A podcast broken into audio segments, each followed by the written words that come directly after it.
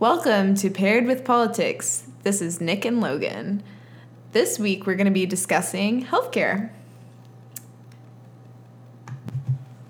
We're going to be pairing our discussion with Knob Creek Kentucky Straight Bourbon, one of my favorite whiskeys, and a nod to Governor Beshear. So, we actually started recording our podcast this past weekend, but the CBO report hadn't come out, and we decided we wanted to wait to get the full picture of what was going to happen. All right, hope you enjoy.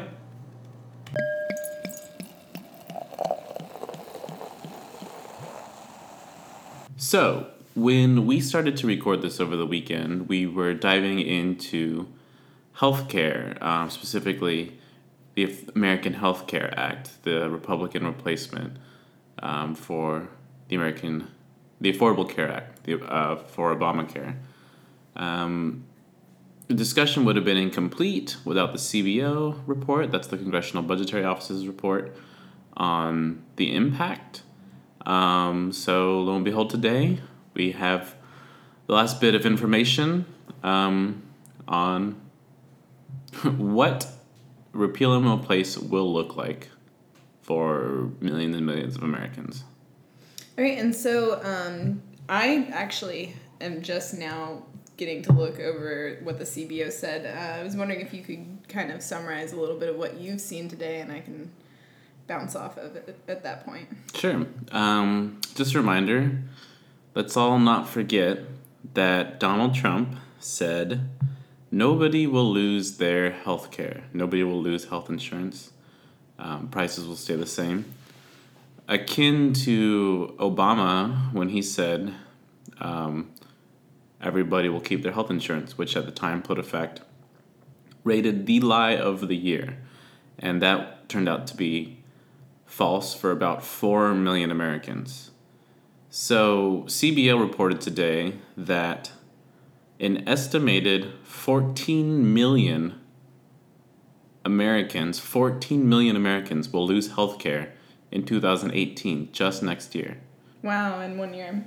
I, I mean, I'm seeing now that it says 20, they're expecting 24 million by uh, 2026. Right. Which would also be after, um, you know, they're trying to, in this current bill as it is, I mean, that's something that we have to talk about. Like, this is the first iteration of the bill. There's going to be people going in and changing things about it. But if we t- take this bill at face value, and look at what the CBO said. It's 24 million by 2026, and that would be after they've phased out the uh, Medicaid expansion, which is supposed to end in 2020 too. So there's at that point there'd be reduced subsidies for lower income people, and just people wouldn't be able to stay on health insurance.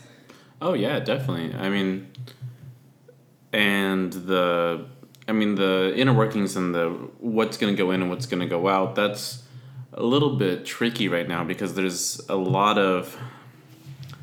There's a rumor going around um, DC that is kind of stating that Republicans might be introducing such an awful, such a terrible bill.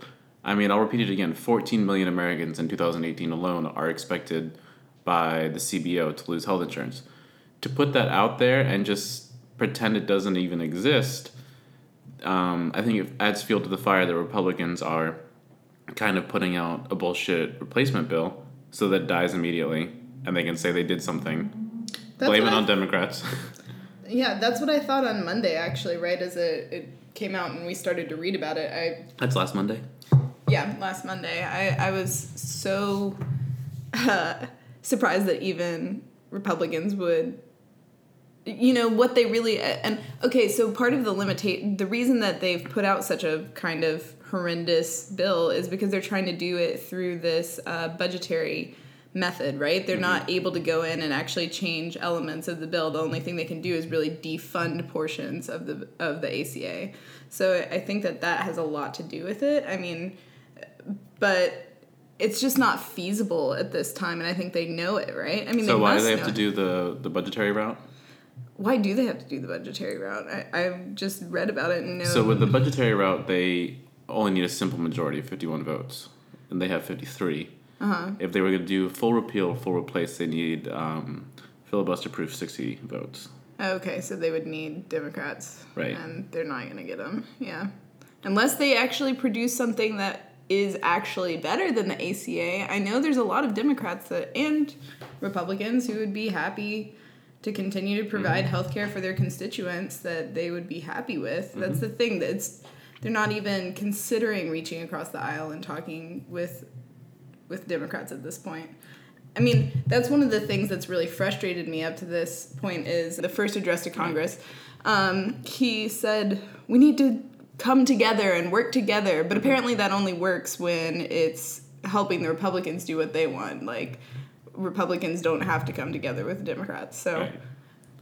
so I mean, that's, a, that's really fascinating too because um, I think like what you just said, there's a lot of Republicans, and obviously a lot of politicians do want to make sure that their constituents have health care.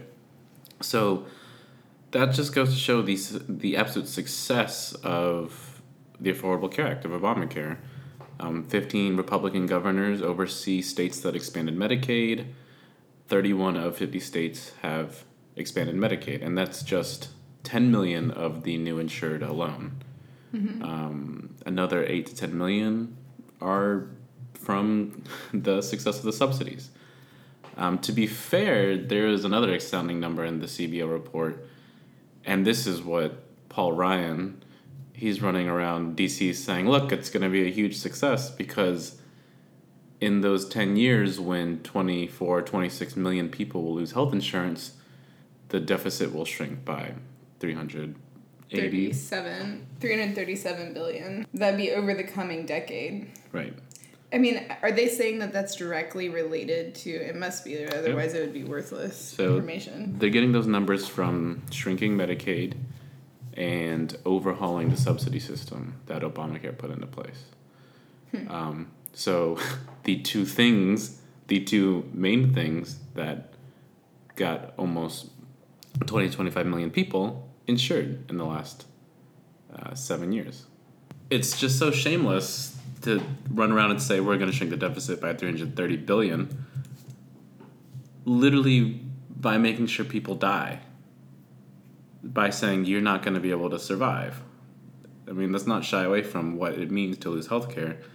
it means that you are going to be sicker and your chances of not coming out of illnesses is just yeah i mean there's other places to shrink the deficit i'm sure.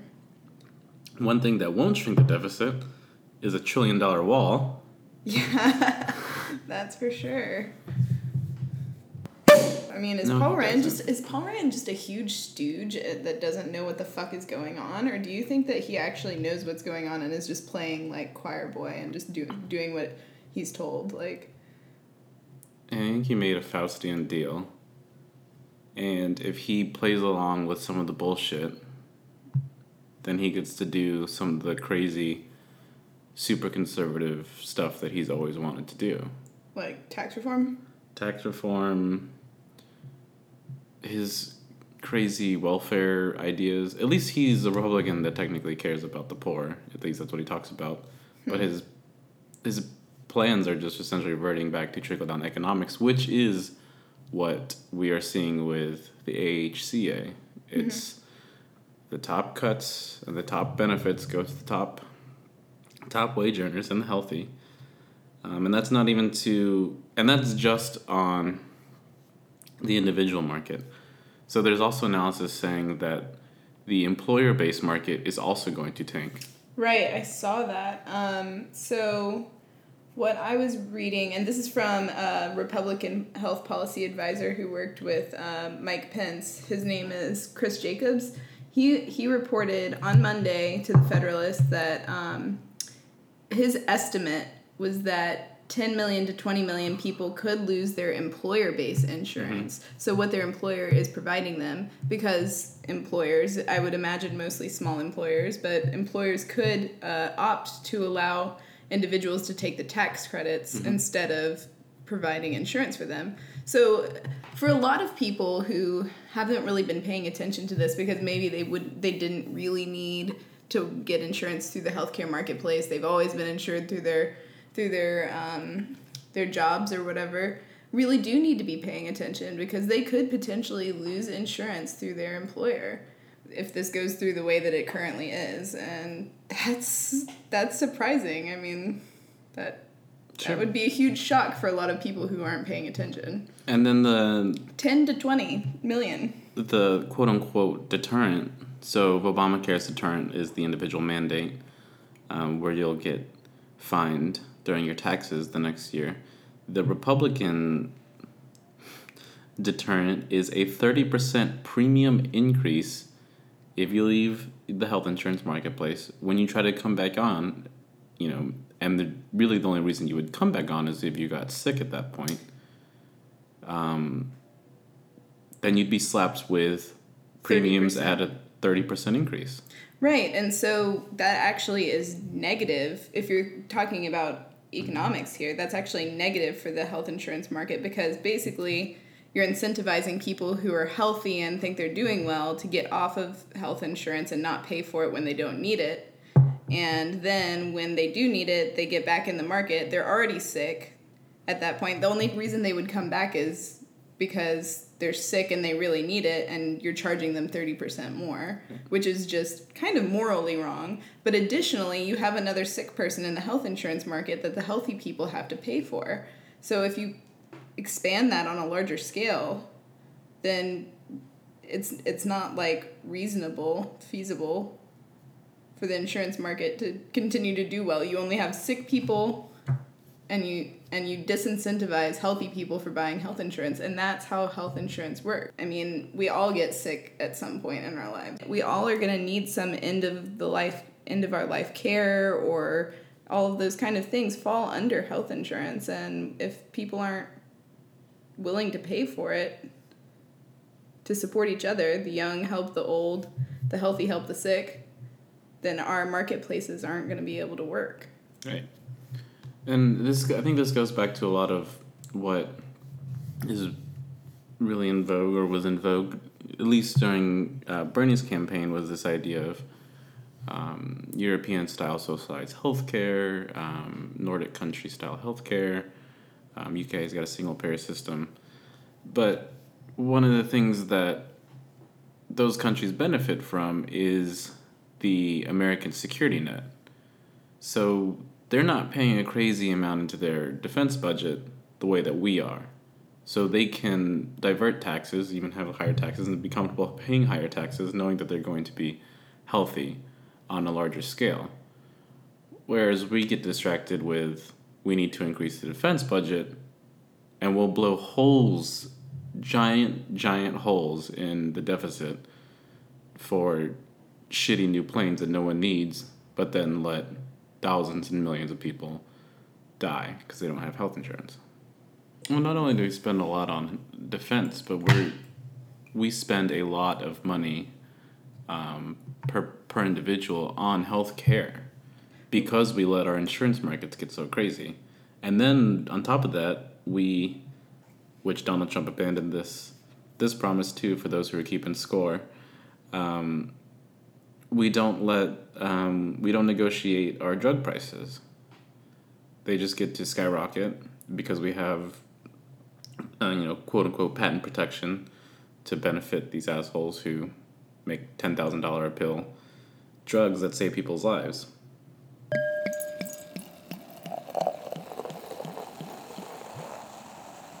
So let's look at some of the numbers. How so? How exactly do the subsidies, the credits, change from? And this is for the individual marketplace. Change from ACA to AHCA. So the tax credits that would be offered through AHCA would be based primarily on age rather than income. So currently in the ACA, people who have lower incomes benefit or have larger subsidies to help them pay for their insurance because the cost of insurance is the same no matter who you are. It's applied right away. Right, and it's applied right away. Um, so. How do you verify your income? You. How did you verify your income? Well, when I did it, I estimated what my income was going to be that year, um, and then basically at tax time, you you put in your your information, what you actually made that year, and you have to pay back the difference. So if you make a whole lot more money than you were expecting, then you have to pay back some of the subsidy that helped you pay for your insurance. Um, actually, and the reverse, I believe, is uh, ap- applicable. So if you make way less and you still fall within the threshold, you get some kind of return back. So. Anyway, um, with the AHCA, it would be based just on age, not on your income. Income. Um, so, this would mean anybody under 30 would be eligible for $2,000 worth of a tax credit that could be applied for that year. And somebody who's over 60 would be eligible for $4,000 for a tax credit available that year, which at face value seems to make sense, right? But there's a little bit something complicated about that. The problem is that with this particular plan, uh, insurance companies would be allowed to charge up to five times as much for an older person's insurance than they would for someone who's younger. So, I mean, what this means long term is people won't be able to retire really, really when they want to. Um, well, even before that, I mean, older folks just have more health insurance costs to begin with. Right, yeah, that's true. Especially if they're sick or they have yeah. anything going on, it's going to be a lot. So you're already eating out of in so maybe you have a paycheck, but maybe you're just a fixed income and you're still eating up a crazy amount of your check. So one of the other monster numbers that came out of the CBO report today um, and this was specifically they use this example someone in their 60s who makes about $24,000 a year um, under Obamacare, they paid about eleven to twelve hundred dollars out of pocket for premiums. Um, with the AHCA, they're looking at almost half of their annual income, about twelve thousand dollars. So it's about a seven hundred and fifty percent increase in um, healthcare costs just on premiums alone. Wow, that's crazy. Just it's not livable is the thing. Like there's no way to live if you're spending half right. on health insurance. It's just not. And I mean, I don't know about you, but I just I know a lot of people who think about trying to be entrepreneurs or doing mm-hmm. something like different with their career and their life sure. and they're unable to because because of health insurance more than anything else. Even people who have a paid off house and all that kind of stuff, they still are like how am I going to afford health insurance? And to me, that really destroys this idea of innovation. And part of what makes America America has been that we're on the forefront of new ideas and if we kind of continue to shoot mm-hmm. entrepreneurs and innovators in the foot by not allowing them to to explore new ideas, then how are we going to continue to be that nation? Right. I mean, let's speaking of innovators and new ideas, let's look at. Um, so we're in the Bay Area. Um, so what this bill essentially is trying to get back to is the employer-based healthcare system. Mm-hmm. Um, but take Uber, which has this massive, massive, massive fleet of employees who they call contractors, so they don't have to give them health insurance. Those folks who drive for Uber aren't, you know, they're not the the devil welfare queen that Republicans want to paint them as. They're you know they're folks with jobs, but they just they don't get health care from their employer. Right, and I mean, so the individual marketplace is probably where they're getting health insurance. Uh, one of the more contentious parts of the replacement, and this is contention within the Republican Party, is is the Medicaid expansion. Right, it's interesting because even within the Republican Party, there are individuals who are standing up for the Medicaid expansion because their constituents yeah actually benefit from it and are angry if have they healthcare. yeah they have health care and they don't want to lose it. Right. go figure. And then there are republicans who you know their states didn't expand or they don't care one they're angry about it. I mean how are they going to find common ground there? Is it possible to find common ground? I mean basically they're going to have to su- some of them are going to have to suck up and decide whether they want to um, make their constituents happy in this way or another way, basically, right? Like they're hedging their bets on healthcare. Um, there's it really comes down, I think, to how they spin it. So going into a midterm election year where it's estimated that 14 million people with health insurance, it's and if it passes, it's going to be on a lot of these um, House representatives or um, senators whose states or counties and districts were how they were won by Donald Trump, mm-hmm. or, or, how they were they lost. Were yeah, how yeah. they lost um, to Hillary Clinton. Um, maybe this crazy three hundred thirty billion dollar reduction in the deficit will be enough to win over the Rand Pauls. But there are still people who are saying, oh, "Wait, you're not getting rid of Medicaid expansion. You're letting it go on for for four Till more 2020, years. Yeah. And you're also saying states can jump on right now if they want to, and we'll keep expanding it. That's not enough for some people, I don't think. Right, and the truth is, is that losing your health care is much more tangible than 330 billion dollars out of debt for the country right like when when it comes to affecting an individual voter's life whether or not they have health care and how, how much of a pain in the butt it is to have health care right. is going to be want, I, I don't want to i want to go back to that real quick because i want to point out how intangible on the reverse side how intangible it was in the last election to gain health care Right. It's at this point where it's taken for granted that the system has been so overwhelmingly changed for the better for millions of people. I think you're right when you're saying it's t- it's tangible to lose healthcare. Right. Yeah. I mean, and if if gaining healthcare is like a plus one bonus, losing healthcare is a minus ten, right?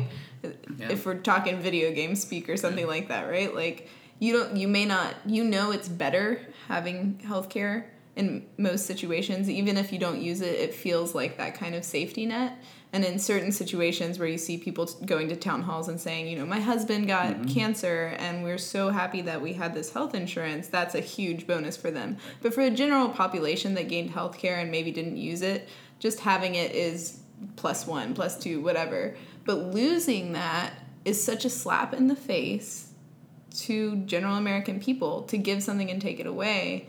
And that way is just like I don't know. That's an election killer in in my book, and we'll see. Because if anything, the Republicans are the masters of spin, and I think that was one of the biggest failures of the Obama administration is losing the argument, or losing them. Excuse me, the, losing the media argument on Obamacare versus ACA Mm-hmm. I mean, Kentucky expanded. They welcomed Obamacare, but they didn't call it Obamacare or the ACA. But mm. they had folks lining up down the street for um, kynect, K Y N E K T or something like that. I mean, here, even in California, mm-hmm. though, they don't call it that. It's still oh, it's like CalCare. Yeah. It was a, it was building off of um, the system that was already in place. Right, but I mean, a lot of like TennCare. Tennessee had TennCare, which was their Medicaid. But, but the difference is in California, they didn't actively say, "This is not Obamacare." Yeah, that was the difference. Yeah, there's always going to be chasms of differences between the ACA and the AHCA. Yeah, and I mean that's just another example of the problems that are going on currently in our state. There's just such polarization and I, this is like one of the most uh, polarizing topics for the past eight years. Right. I mean, and just philosophically, way different theories on what healthcare even means. Um, is it a right? Is it a privilege? Just different people coming to the table with different ideas. Well, and that really quickly, a last uh, kind of debate. Are both sides philosophically looking to do what's best for everyone. I mm-hmm. I don't know. Sometimes it's hard to decide. I mean, I guess the the kind of loving part of yeah. me likes to think that Republicans want goodness for America the same way that Democrats do, and so we've got to keep believing that and believing in each other in a way to get something good for everybody out there. Sure.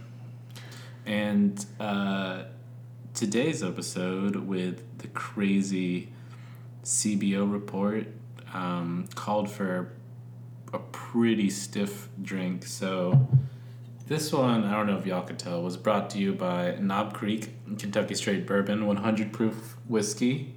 Yeah, uh, we had to take a little nod at kynect, which is Kentucky's mm-hmm. version of the expansion, and uh, so had a little bit of Kentucky bourbon.